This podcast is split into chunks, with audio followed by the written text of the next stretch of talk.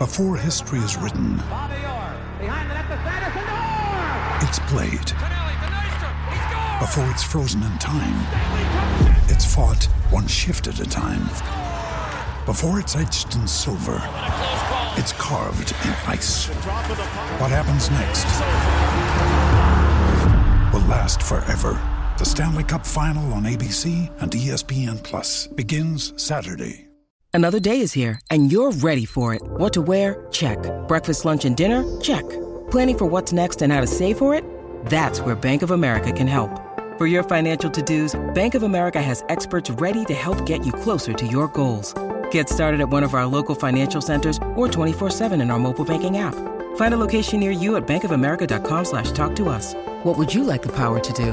Mobile banking requires downloading the app and is only available for select devices. Message and data rates may apply. Bank of America and a member FDIC.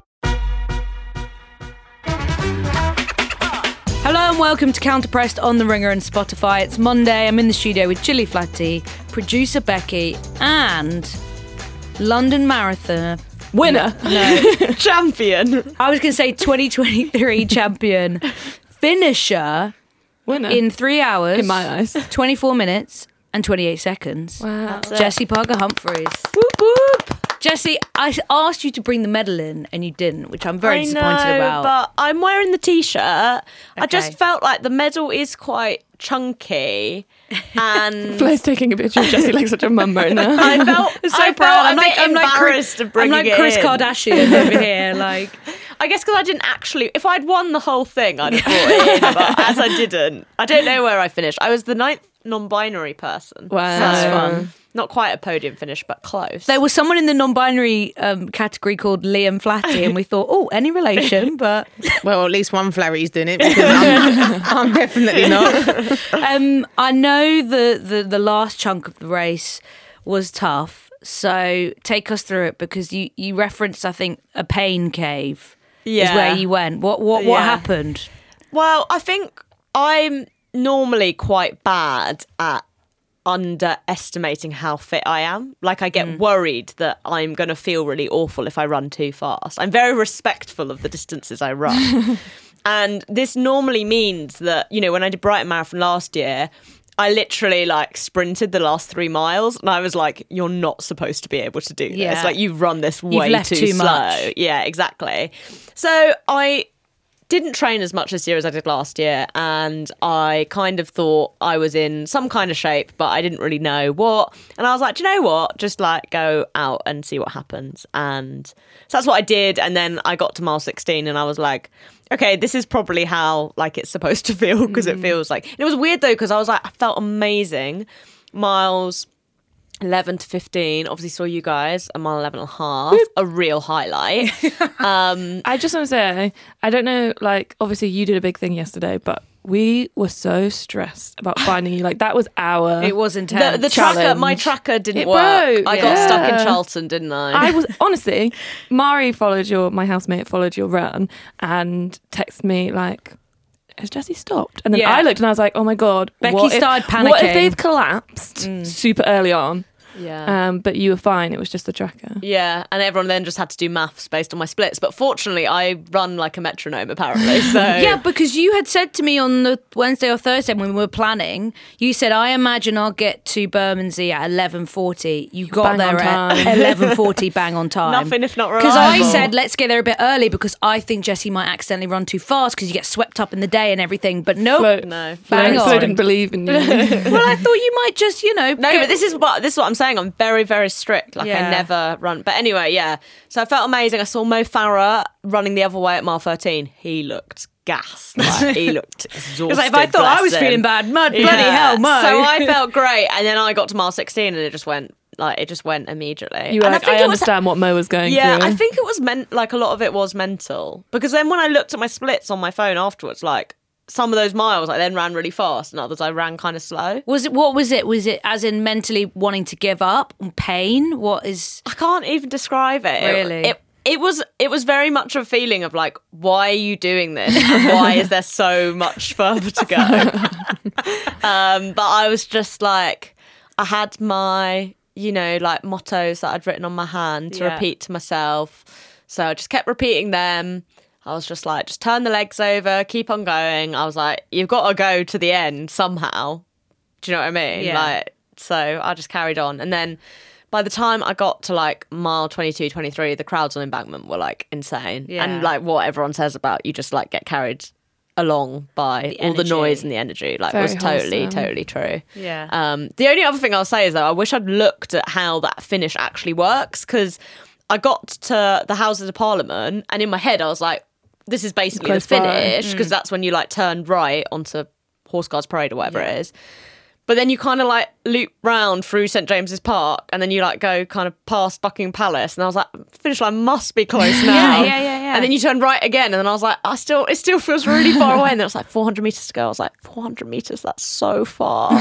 that's so, so far. But um, it did, I did eventually cross the finish line. Well, what an immense achievement. We're very proud. And uh, you're going to do it again, do you think? Would you do it again? Yes, I would like to do it again, mainly because it pissed it down with rain for the first hour, which was a bit like shit. Um, that was a real like, why am I doing this? But like, you wanted that rather than what was predicted, which was like 20 degrees. That was better. Like other than the rain, temperature was like perfect. Also, they let they had showers on, like spray Oh. water things, and I assumed they would like have turned them off. Because it's not hot. So I accidentally like ran through one whilst it was Sprinkler. rain. I was like, I don't need more rain. um, yeah, I think I, I will do it again. Um, Okay. not next year. I think. I think I'm going to do Seville Ooh. next year. instead. But, um, yeah. Team counter press Yeah, submission. little- Yeah. little- you- not Jenny, doing would you it. ever- I'll be. I'd Would like you to do ever the do marathon, yeah, Yeah? but I used to I struggle doing enjoy five it. k on like training, let alone doing that. I think it's just it's just about the training, isn't it? If you can get the training program right, then yeah. and also looking after your body alongside that is it actually takes a lot more than just p- p- getting the miles in the bag. You've also got to look after your body, otherwise it might just crumble into pieces. But, yeah, but shout out to everyone that ran the marathon, um, any listeners that took part as well. Um, yeah, some feet, mental, physical exhaustion. So we respect it. And that's just the people who try and watch people That's just like, us. running God. it. It was hurting our eyes. Actually, It was, we were I was so squinting. stressed, and I then went to see another friend with Mari, um, and it was like Mari's like best best friend from home, and she was Mari was wearing a Fitbit, and when like the five minutes before Neve got to us, Neve's tracker was working. Mari's heart rate was in cardio, like that's how stressed she was to try and find her. Um, And it was just so amazing seeing everyone Oh my running. God. And before you turned up, we did also do a few shout outs for like random people who had their names. I love it when people We have their like, names See. I hate it. So I've had it before where I've, written my name on, Yeah. but I've stopped doing it because also it just confuses you. Yeah, because you think you You're know like, what? Yeah, Especially for know. other people coming to watch you. Yeah. My, okay, sorry, Colin. I yeah. really was no, no, but some, some people love it. Some people, I, it's just not for me. My most random one was someone yelled Jessy Park Humphreys at Whoa. me, full named, and I turned around and it was a girl who I went to school with. Oh. Like totally random. And she was running? No, no, no. She was like Oh. on the side, and she'd obviously Yesterday? just seen me. Yeah. And you were like, not today, hon. no, I was like, hi. it was really weird. That was like a mile 24 as well. I was like, I, I, don't, I don't got time before this. before you got there, but actually before Flo got there as well. Um, I really thought it was going to be like a complete mess when you came through because I could not. I was like. I'm gonna sob. Like people like spotting their family Yeah, it was really cute. It's just like the most wholesome thing that could ever happen. And so I was like, "What's it gonna be like when I see you?" But because of the stress of trying to find you, I was just so excited. Mm. Yeah. So but your video is very shaky. it's so bad because I'm literally just jumping. Like I didn't care about getting the video. You just see But Jessy once at like the last minute come by. And you're like, Yeah. oh, there's Jessy. Well, yeah, what a day. What a, yeah, what a celebration of love and life. Um, football. beautiful. Um, we'll get into the football as well because there were two massive games in the Champions League over the weekend. Also, some very important games at the bottom of the WSL table. And also, we need to because we know Shahan has been tweeting. He'll be knocking on the studio door if you don't talk about Bristol has today. been tweeting us every week about Bristol City's championship run and they bloody went and sealed promotion yesterday so we're also going to be talking about that. So let's crack on and get into it after this At Sephora, we know how you love to use makeup, skincare, hair care, and fragrances that work for you, but also how important it is to be in the know about the ingredients that are in them, which is why we created Clean at Sephora. Curated products from brands like Merit, Amika, Summer Fridays, and Fleur that have everything you want, minus certain ingredients you might not. Clean at Sephora is only at Sephora. Shop now at Sephora.com. Right, let's start with the Chelsea game on Saturday at Stamford Bridge. Great little studs reel, Wes Anderson. Thank you. Forget the typo. We won't talk Don't about that. talk about the typo because I realised at like 400 likes that I'd said Chesley I didn't of notice Chelsea. that, but I didn't want to say anything in case did like, it was it. intentional. Yeah, wow. because I thought you. That's funny because Deliberately Becky said said it. to me as we came down the stairs this morning, like no one else mentioned thi- it, so I don't think anyone noticed. noticed. No, I did notice, and I watched it again, and I was like Chesley, and I was like, oh. maybe it's what you wanted though. Maybe it's a cool thing. Yeah. So yeah, for maybe I was anyone, making a statement. for anyone that hasn't seen it, a there is directorial choice. there is that Wes Anderson trend on TikTok at the moment. I saw someone do one about going to Millwall the other day, and it's basically like you film your ex- match day experience. People doing it for non-football as well, and you like turn it into a little Wes Anderson film. Becky did it for studs. We all had to play our part, didn't we, as extras? You did really well. Mainly helping Becky understand what a Wes Anderson 'cause film you've was. never I've watched actually never one. seen one. Never watched one. My hat today is very Wes Anderson. Yes. You've never seen a Wes Anderson film, watched so one. we were really we were having to channel the energy. Anyway, great edit, part the typo. um, but from a footballing perspective, Jessy, could have been a lot worse for Chelsea. We'll say that. Yeah, I've I've got such mixed feelings about this game because before the match, think I would have taken a one 0 Definitely four minutes in, would not have like put any money on Chelsea keeping it a one 0 after Hansen scored. But at the same time, kind of felt frustrated because I, f- I felt like there was more there. I felt not that Barcelona were there for taking, and I'm sure some Barca fans would say, "Oh, you know, they could have gone up another gear," and maybe they could have. Um, but I just felt like that halftime substitution in hindsight killed a lot of Chelsea's momentum and Chelsea tired, I think, a lot quicker than Barcelona did, and that's kind of understandable because lots of that Barcelona team don't even play international football at the moment, obviously because of what's happening in Spain. Um, so I don't know whether it was just like a mental and physical thing, but it, it really felt like from kind of 60 minutes onwards, both teams were just happy to play for that result.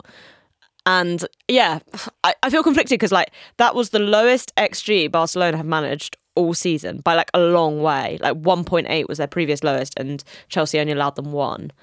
Um, but equally, I don't see how you go to the Camp Nou and win by two goals. That's the problem, isn't it? It's the fact that this was the first leg, and also people do feel like Barcelona have a lot left in the tank. But I was saying to you on Saturday evening, what if they don't go up a gear? Hey, what if it, what if they Don't- don't, tap into that? But we'll, we'll get onto that in a second. Technically, but you don't have to win by two goals. You could just score one. And win on penalties. 10, 10 people behind the ball, win on penalties. Exactly. I think that's probably the, the the best case scenario. But we sort of knew what Chelsea's game plan was going to be and how that they they were going to want to go direct. They were going to probably try and sit back, defend the ball, and play a little bit of hit and run. And we saw that early on, and it actually created quite a few opportunities. There was that Guro Reiten goal that was offside.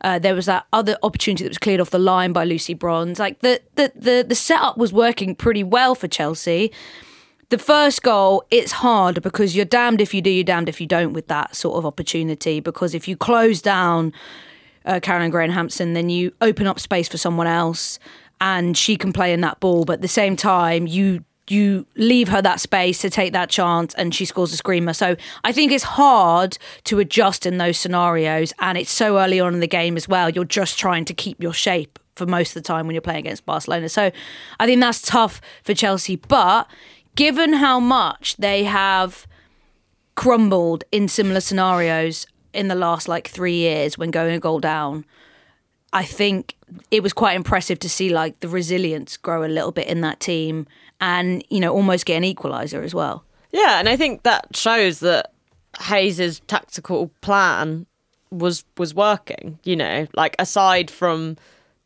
I think I think Melanie Leupolz needed to drop into that half space. Like it's very easy to say, oh, that's just what Caroline Graham Hansen does, and it's on her left foot and all that kind of stuff. But I think it was clear that Niamh was meant to be showing Hansen inside, and then well, and equally on both sides, it was wing back was meant to show the wingers inside, and then um, the midfield pivot, whoever it was, was meant to then drop into that half space. And I think Leupolz just kind of like loses track of everything. Um, so I, st- I still think it's like a frustrating goal to concede, but equally, yes, it's it's a very very good shot. And in terms of how well Chelsea defended after that, um, like Mjelde, whew, Game what of her life. What a performance! That's just insane. Like to see her like refine that kind of level. I think everyone knows that. Well, I I personally have always thought Mjelde's like an amazing, amazing player, but I think ever since she had that knee injury, we've never quite seen her get back to where where she was until Saturday.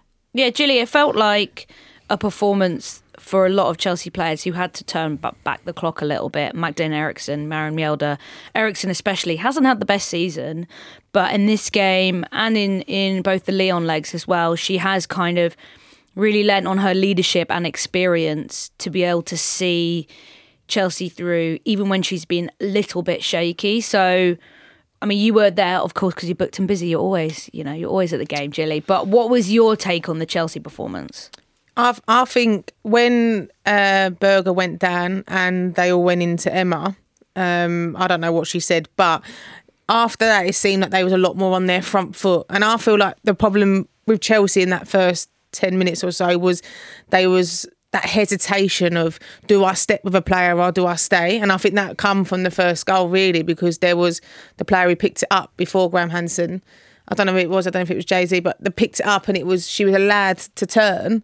Whereas after that all happened, you then noticed that Maren Mjelde and Jess Carter and Eriksson were getting so tight to the forwards that they didn't allow them to turn. And that's where I think Chelsea is so much better when they are on their front foot. And it seemed a bit like I don't know. Emma was talking about they're not using the result um, before against Barcelona. They're not thinking of it, but I do think that she was thinking of it. And I felt like when it went 1 0, I'm guessing there's a lot of players who probably thought, oh, here we go. Yeah. Um, but then I think after that, when they did get into Emma, I don't know what she said, but I think it was something along the lines of be more on your front foot. And, and once they started getting closer to players, it, Chelsea was so much better. I can understand the Lauren James switch because Hayes probably wanted a ball carrier. It didn't quite work out, and for the first 15 minutes of the second half, really, Chelsea found themselves so deep without really being get, able to get out of out of their own half. And then we see like pockets of what James can do uh, throughout that second half, but that that switch, it it probably would you say Jessy was the wrong call? Yeah, I understand why it happened. I just think in hindsight, Jelena Čanković was offering so much more patience and balance in that midfield. And this isn't like to deep on Guru, right? And as she moved kind of into that more of that 10 role, um, I just don't think she offers the same kind of things. And that's when it felt like everything became a lot more rushed for Chelsea going forward. Whereas at their best in the first half, they when they had time on the ball, like players like Erin Čanković were like were taking it, and it. I just feel like Lauren James is a player who, at the moment, she doesn't get herself involved in games. Like it's like if Chelsea can find her, she will do something. Like we, you turned to me like when she dribbled the ball up the pitch, and you're like, yeah, this is like why James came on, and I was like, yeah, but it's the 60 second minute. No, exactly. Like she'd been on the pitch for 17 minutes and she hadn't done anything, and I think that's like that's the reality of, of being a younger player, you know, of, of playing at a higher level. You know, this would have arguably been the biggest like game of her career so far. Um, but I just think for me, we've seen recently that James isn't performing, I think, at the level she was at the start of the season. And I don't know if that's like tiredness. I don't know if there's like sometimes I feel like she is worried about getting involved in the game, worried about giving the ball away, that kind of thing. Um, and I think that's why it didn't work. But I understand the theory. I just felt like the practice wasn't there. And I'm not sure if I see Kerr and James's like relationship being as strong as say Kerr and Reiten's and you know it was a very simple tactic of getting Kerr to head the ball on. But like she won five out of six aerial duels I think in that first half. But it, it felt like as soon as James came on that wasn't the idea was for James to carry the ball. So then that tactic's gone. And I mean Sam was also pretty dire for most of the second half too. But that's why I think that that relationship just isn't there, or especially the relationship as a two isn't there in the way that Ryan and Kerr have have one. Yeah, Julia, obviously Emma Hayes hasn't got a whole lot to work with at the moment because of all the injuries. But we did get to see Pernille Harder for like 10 minutes or so. How do you think Chelsea head into that second leg with what they've got to work with and adjust things? Do you think there is still an opportunity for Lauren James to step up and be able to be a match winner? Or do you think she's still so raw that, that Hayes needs to look for other players to potentially deliver that?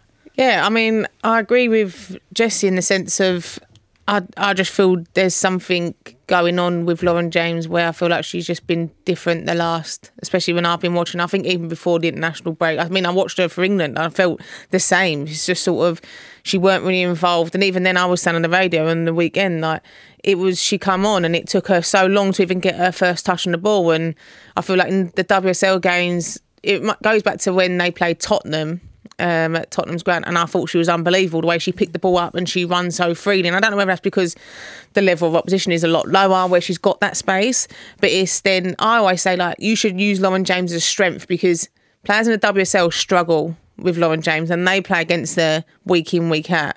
You got a chance to play against players who will not know how you play. Like you're looking at Lyon, like they struggled with Lauren James because it was sort of they don't know how you think you got the ball and then she takes another touch and it's gone. And but I do agree with Jessy. I think she just gets lost in the game, and whether that's attitude, whether that's um, Chelsea or she's not getting involved as much and she's waiting for the ball to come to her rather than going to look for it, looking like the likes of Fran Kirby. She will go looking for that ball if Chelsea can't find them, and maybe that's something that will come with age and experience. But yeah, I don't know. Obviously, I think as well when she come off against City um, early, I don't know whether that's had an effect on her either. But you want to get her back to where she was um, at the start of the season. Yeah, it's more that the reading the game and reading the situation where she maybe needs to make that adjustment and ref- just sort of recognize the game context and understand the individual responsibility, but then not limit what she wants to do as a creative player and take the risks. I think she's almost thinking too much right now and she doesn't want to take the risk because she knows the the the the, the potential loss or what you know mistake is so great and I think that it's almost like this conflict now that's in her mind where she doesn't trust herself. But I think also that's that's the thing. It's like, what kind of player is Lauren James? I think it's very easy, and I worry that Chelsea at points this season have just kind of pigeonholed her as this sort of press resistant dribble machine, which she is, but that almost informs her decision to be like, I wait for the ball, and when I get the ball, I turn and go. But Lauren James is much, so much more than that. Like, you want her to be looking to get on the end of passes, looking to make passes if those passes are there. Like, you, you need her to be looking to get into the box as well. Like, she's not a prolific goal scorer. Like when I think of someone like Fran, for example, because I feel like that's almost like the logical role that Chelsea presumably want James to kind of take up. But like Fran's always been such an instinctive goal scorer, and James can like pick out some wonderful, wonderful goals, but she doesn't have that same instinct in the same way that I felt like Kirby had even when she was LJ's age. And they're the elements of a game that I think need to be developed, and that is fine.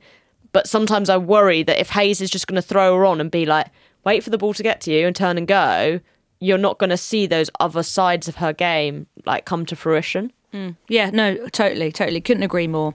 Um, we are going to be reflecting on the second leg with a slightly amended schedule because we're going to be recording on Friday morning with Jessy live from Barcelona rather than our Thursday show. So obviously, you're going to be talking about the second leg. I looked at flights, but I'm not doing it. No, I was contemplating it as well. Should we go? But, but Jesse's hotel alone, I was like, don't like the sound of that. We can I all think. snuggle up through in a bed. Is there like a, sl- a sofa that we can all snake onto? So that's one semi final. Let's get stuck into the other semi final in the Champions League next. At the UPS store, we want to make this summer the summer of shipping. Summer Shipalooza. So you can start crossing items off your must ship list, like the vintage film camera your college kid needs for class, or the vase you told your mom you would send her ages ago. And with our pack and ship guarantee, your items arrive safe or we reimburse you. So stop by your local store today for everything you need to be unstoppable. Visit the UPSstore.com slash guarantee for full details. Available at participating locations. Most locations are independently owned. Product services, pricing, and hours of operation may vary. See Center for details. The UPS store. Be unstoppable. If you're struggling to lose weight, you've probably heard about weight loss medications like Wegovy or Zepbound, and you might be wondering if they're right for you. Meet PlushCare, a leading telehealth provider with doctors who are there for you day and night to partner with you in your weight loss journey. If you qualify, they can safely prescribe you medication from the comfort of your own home.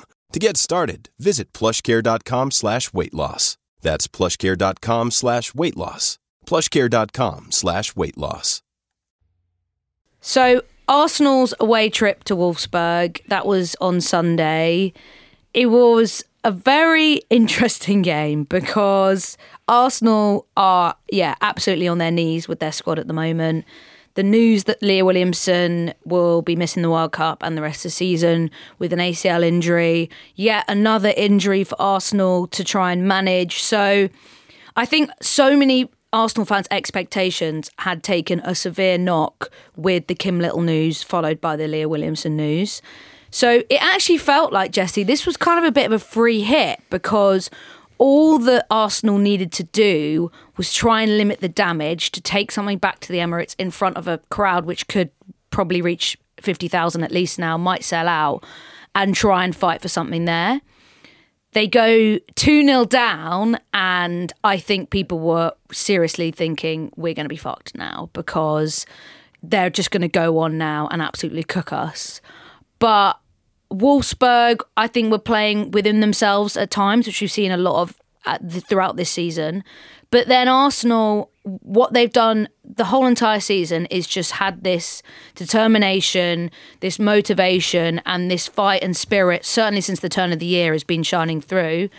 And they go and get themselves two goals and now look like they're in the driving seat to try and get to the Champions League final. Yeah, this game is it was so funny, and I'll, I'll caveat everything I'm going to say because I was running the marathon yesterday, so I've only kind you of were streaming it at the same time. highlights. um, but no, I think it, it's right to say that Arsenal under Eidevall, and I said this when we were previewing it, they just they just don't know when they're they're done, and and that was true again today. And you know, it, it's funny because it's something that you would really associate with Chelsea in the past, and I don't really know if we've seen that from from Chelsea this season. Certainly in terms of like turning around games when when you're losing. Um, but yeah, I thought like it it was a in some ways it was a lucky performance, but like lucky's like it's the wrong word because like they they created their own luck by like wanting to go forward, want, wanting to show for the ball. Um, I thought Pelova looked great. Um, you know that it's just that sense from players of being like you know if we get a chance even if it is just like a corner like we will get something from that and we will carry on pushing. Um for early on they obviously couldn't really deal with Sveindis Jonsdottir and I think Tommy Stroot went for the right lineup to try and use kind of Brand and Jonsdottir's pace um against Arsenal's back three um none of whom are like super super rapid.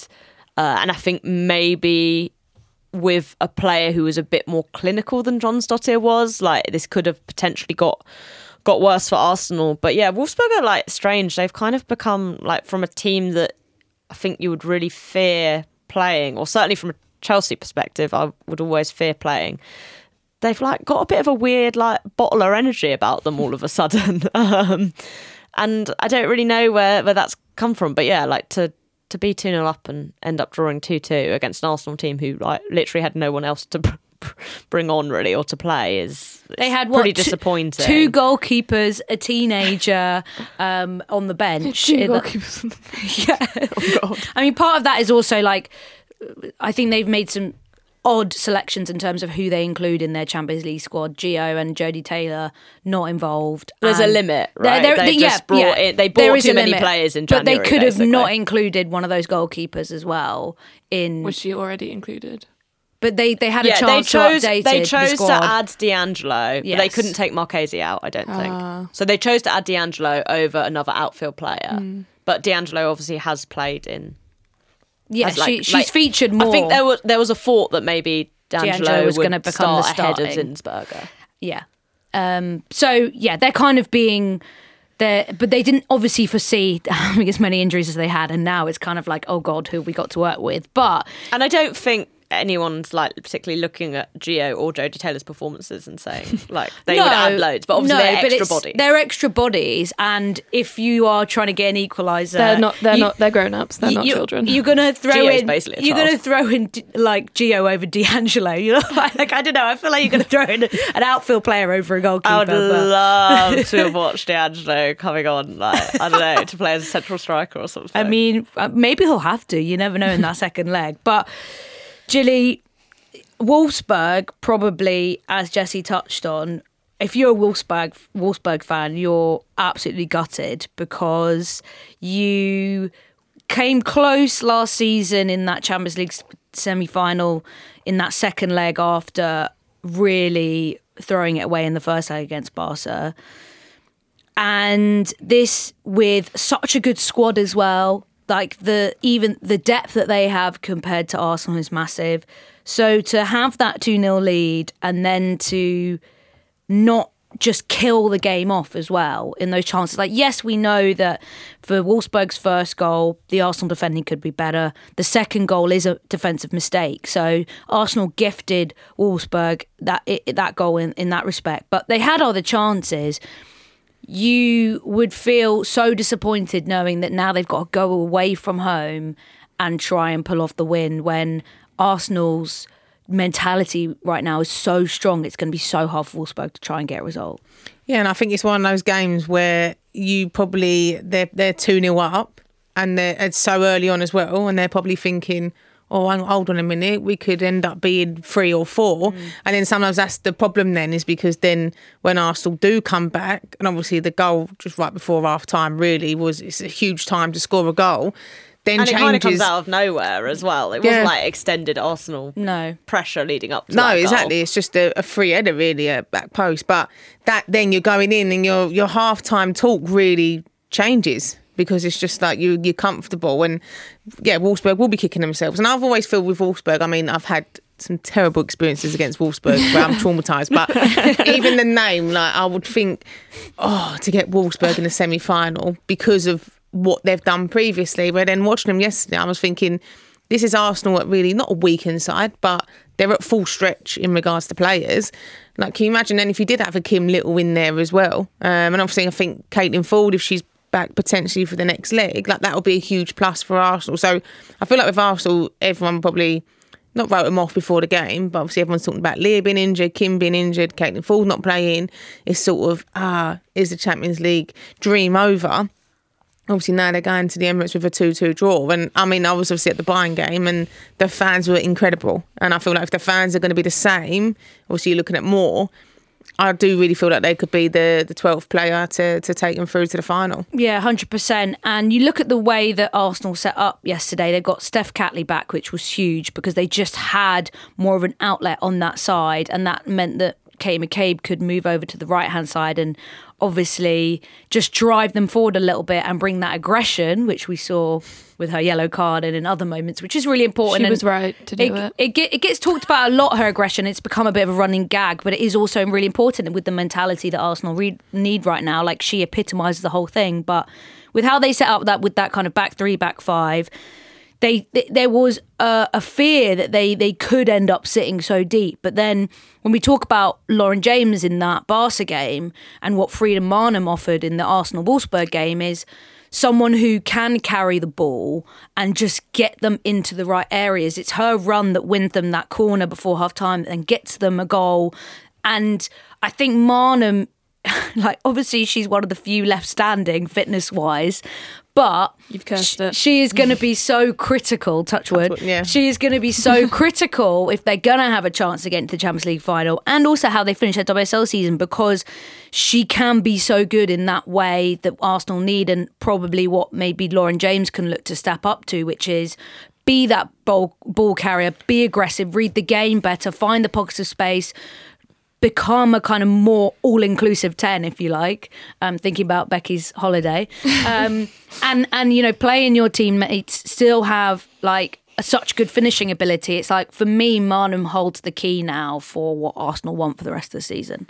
Yeah, she's just a, like a bulldozer of a player, it. I do think sometimes her decision making is suspect. I think even with the corner, you're like, why aren't you pulling that back to Sheena? yeah why is it but it's I was but literally Shanius like, why, was you doing, why, yeah. why have you not pulled this back? And then I was like, wait, there's a corner here, and I know Arsenal scored from a corner, so this is going to be the goal, is it? But like, it's 4D moment, chess, like, baby. what? It's 4D chess. um, but like, what is impressive about Maanum is that she just goes and goes and goes. So it doesn't matter if she makes the wrong decision. She's like constantly showing and like looking to get on the ball. And I think that's that's what's really impressive. There's obviously so many elements to her game. Like she she loves to shoot, and that's why I think she shoots too much. That's why I think some of the decision making is bad.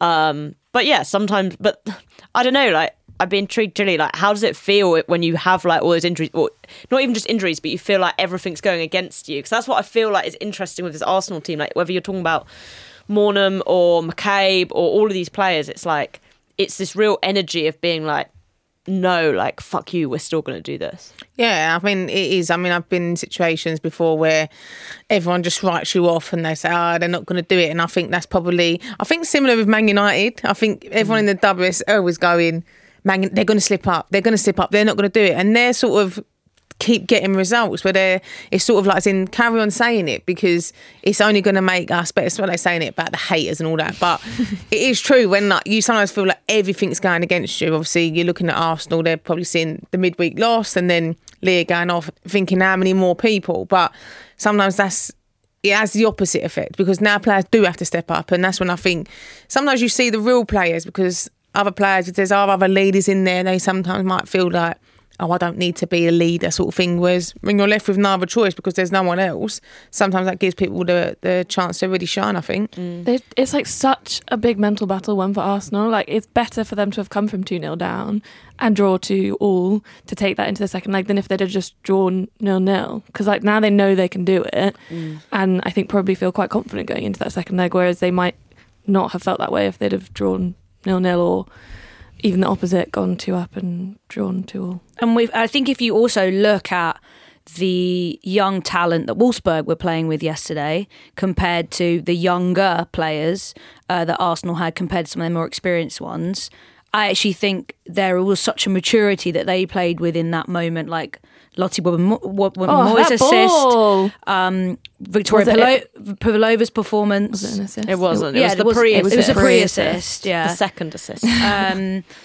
Victoria Pelova's performance, Frida Maanum's performance, like yeah, they're they're still you know twenty somethings, but they are showing I think a lot of maturity in right mo- in the right moments at a time when Arsenal need them the most, and that is impressive. Yeah, Lotte Wubben-Moy and also Jess Carter.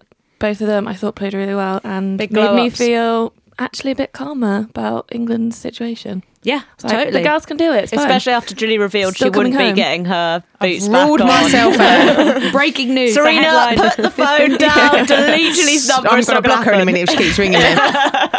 yeah, we're not going to have time to really like get into the Leah Williamson injury and its impact because we talked about it last week on the Thursday show, and I think you know it's going to come up again in an England context. So I think we'll save that for now because it's obviously opened a lot of. Uh, potential questions around England's squad for the World Cup. But what we want to touch on a couple things before we go today. We want to talk about the relegation battle in the WSL because there were some pretty chaotic games yesterday that could have actually shifted things quite a bit and then didn't actually really change things very much. It's going to be a really interesting segment. the table the could, ta- have, could have been interesting, but everything stayed the same. the table actually pretty much reads the same. Leicester didn't play, uh, but they've still got one game in hand. They sit bottom of the table. Reading just above them by a point, uh, and then Brighton two points ahead of Leicester. Uh, but Gilly, I know you were watching the Liverpool game. Liverpool coming from a goal down to beat Brighton, who are one 0 up.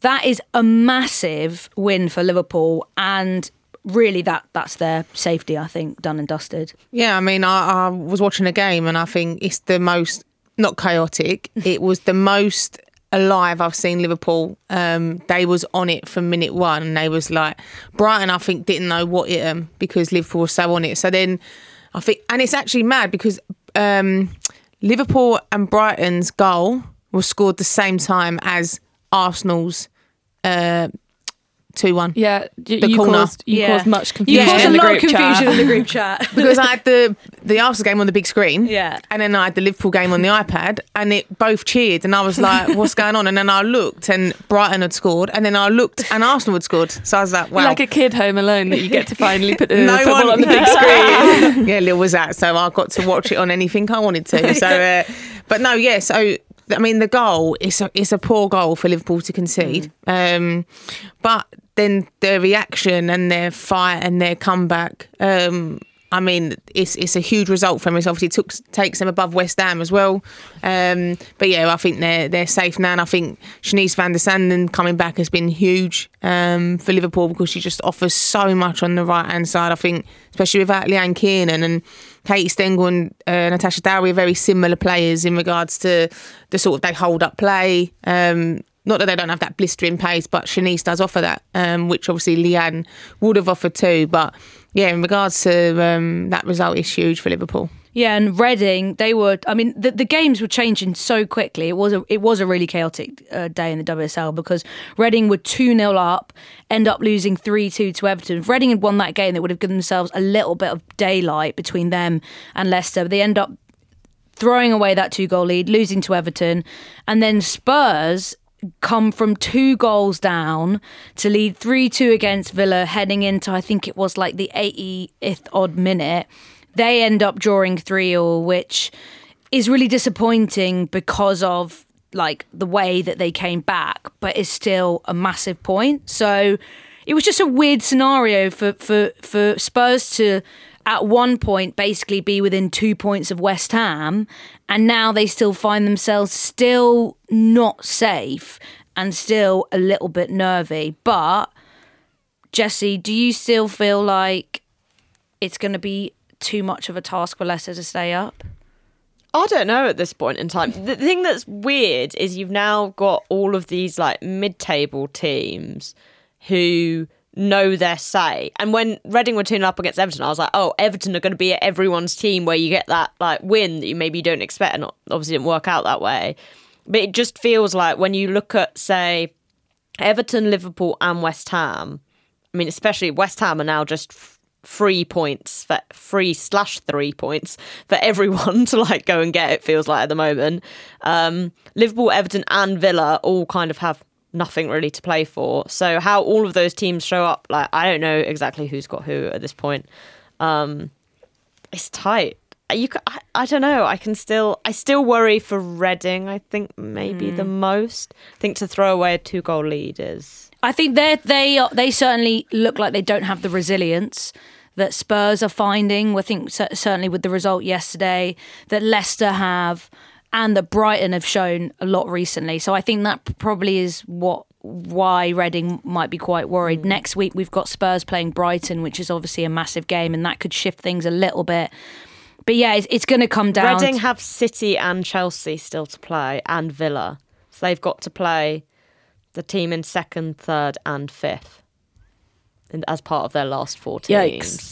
Yeah, it, it it could be a, it could be a tough one, I think, for them. It, and it's it's all going to depend on Leicester as well. Um, but I do think they've shown that they are. wi- Leicester have West Ham, so just add the three points now. there. I think they've been impressive, certainly. Um, and before the international break, definitely, I think they've given themselves a bit of a lifeline. So, yeah, we'll keep an eye on how things progress. Uh, Villa Man United is the game on Friday evening. Leicester play Liverpool at home. That game I mentioned, Tottenham Brighton, and then Man City at home to Reading. That could be a tough one for Reading. Uh, before we go, want to talk about Bristol City, who secured their promotion back to the WSL. Um, they've kind of just absolutely bulldozed. They've done it with one game to go. They are, yeah, four points clear at the top of the table. It was between them and Birmingham. I think Birmingham realised that they only had kind of a, a loose chance towards the end of of trying Don't, to get. don't sorry. erase London City I Lionesses. say, they were right up in it until Sorry, like sorry, last week. sorry, Until their sorry, manager went for one job, which she then promptly left to go for another job. Sorry, sorry. Yeah, they were top of the table at Christmas, and then Mel Phillips left, and yeah, they dropped off a little think, bit. I think they were right in it until like two weeks ago, where they lost. To, Well, because they beat Bristol City, innit? sorry, sorry, City Lionesses. I, I had you out of it, but uh, yeah, big Bristol championship City. fans like me and Jessy, we clearly. love the championship. Bristol City go up with that 4 0 win over Charlton, and their squad is pretty stacked. So it's like, I, I think we are seeing this in the Championship. and We talked about this yesterday, Gilly, about probably ending up with two teams going up fairly soon because a lot of these clubs not only have like full time squads, but they have a lot of strong, strong, deep squads. Rachel Furness playing for Bristol City, obviously a massive player who was playing the WSL not very long ago. They've got Abby Harrison who's having a really, really good season. Uh, Shania Hayles as well. So like it's it's strong squads. Um, and do you think we're gonna see probably that shift coming quite soon? Yeah, I mean, I think it's been crying out for it, really. I think it's hard now. I think with the championship being so many teams that are technically pro, um, to only have one up, um, it's just disappointing, I think, because you're looking at likes of Birmingham, London City, um, they probably financially would get the, the money to survive in the WSL. I just hope it's not a Bristol up and a Bristol Dan next year. I hope then they do learn from their time in the WSL previously. They do the recruitment. I mean, I know Lauren Smith, the manager. She was on my, she was a tutor on my B license, and she's a really nice. Um, she played there as well, I think, didn't she? yeah, she's a, and she was obviously at Tottenham uh, as assistant manager, I think, previously too to Rehanne Skinner. So she's got the experience in the WSL. Um, but I do hope that they do recruit and that it's not just an up and a down thing. But yeah, I'm calling out for the FA now to increase it because. It, it- the league needs to be bigger. I think it should go to 14, and I think there should be two relegated because then it might kick some people up the butt. Mm. And you've got some big clubs down there who are willing to invest, who kind of have either previously been in amongst it, like Sunderland, or have like wealthy men's sides backing them, like Southampton, who are like more of new kids, on the block. Palace, Sheffield United have had a disappointing season by um, by their standards. Durham, who are always kind of like proving people wrong with the with with the way that they have like strong foundations but not as much investment as others so there are some really strong sides down there so i think we probably will see that and with bristol city like you have to commend them because it is also not easy when you've gone down to bounce back and the fact that they have been able to recruit really well and get some really experienced players as well as some exciting young players you'd like to think that they can hold on to some of those as well because if you're going back to the WSL, that's a pretty good way to say, look, stay with us, unless obviously you get a better offer from another WSL team. But you'd like to think that a lot of those players are going to hang around and they can continue to build what they've worked on this season. So, yeah, shout out Bristol City, Shahan. You finally you finally got your championship segment. I know you've been crying out for it, so um, We waited all we season. all season so we could cover it in style. And I think later down the line, we will definitely do a bit more of a championship focus. Um, there's just, you know, too only much so football. much. There's just too much football. That's all we got time for, I think, today. Becky? Uh, it is. It yeah. is. It officially is. Um, we're going to be back on Friday, like I say, with uh, a little special pod off the back of Chelsea. Who knows? We might all be in Barcelona. Who knows? Maybe we'll all decide to go and we'll just be hanging around one microphone in Jessy's hotel room. Uh, but yeah, we'll, No we'll snatching. Guys, if Chelsea win, we'll all be out partying still by 9 a.m. on True. We'll be, yeah, we'll still. I was looking at Flo when I said no snatching. By the way, everyone, because she snatched my most favorite favored possession, my uh, megaphone, and it snapped. Yeah, and I sent you money to buy a new one. Did you do it? No, I never No, bought a new one. exactly. so Becky actually owes me ten pounds. I think it's actually fifteen. the debt collectors will be coming to get that because yeah, you owe me money, bitch. Anyway, we'll see you on Friday. Uh, that's it for today. See ya.